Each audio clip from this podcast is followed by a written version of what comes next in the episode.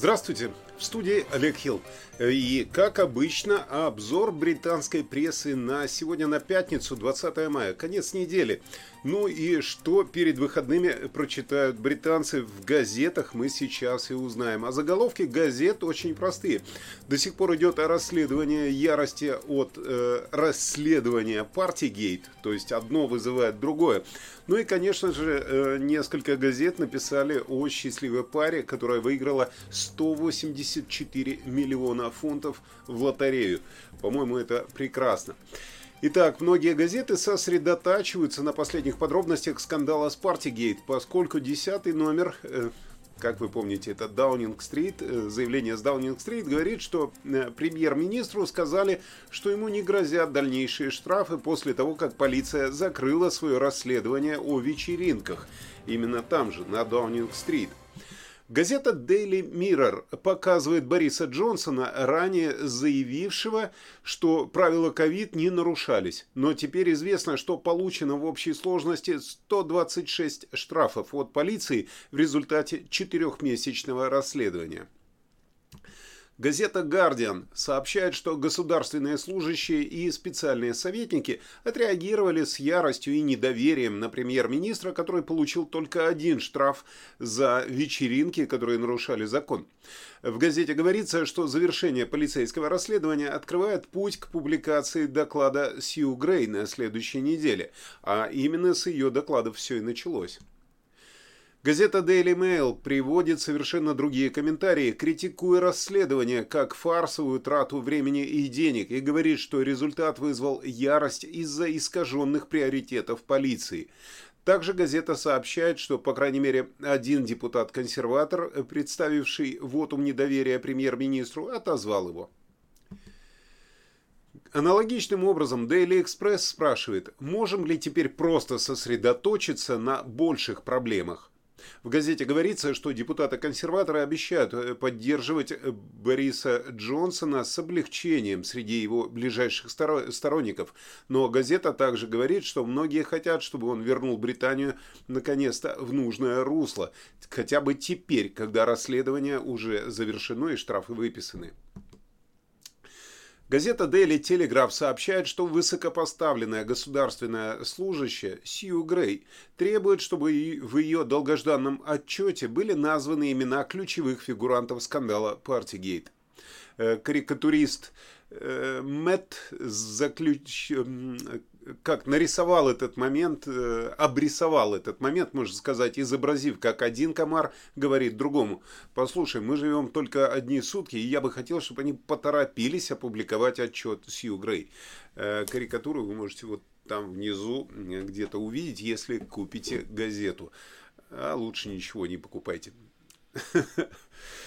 Газета «Метро». Газета «Метро» показывает на своей обложке, вот там вы видите, это э, самые крупные в истории британских лотерейных джекпотов, э, выигравшие Джо и Джесс Тауэйтс.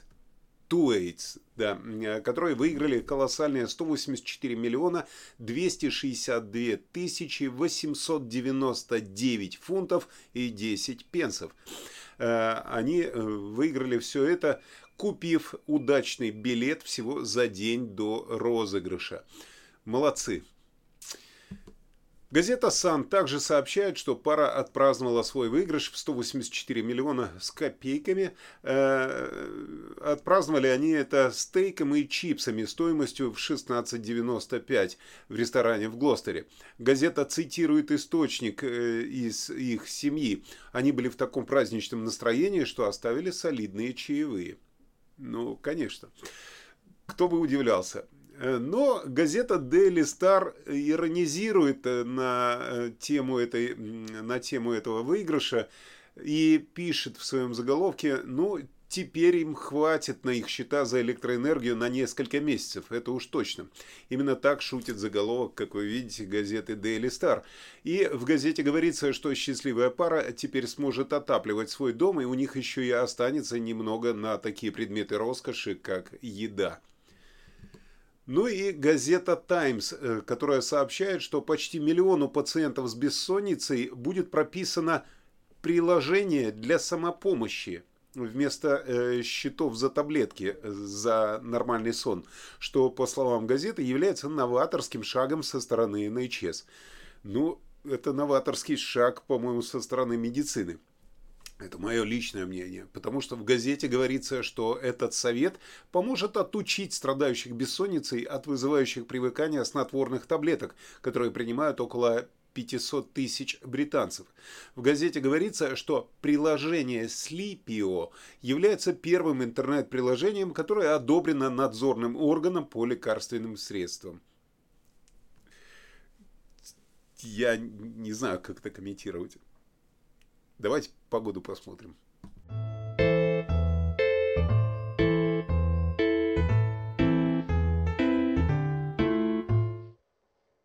Всем доброго времени суток! Вы на канале русских новостей Соединенного Королевства.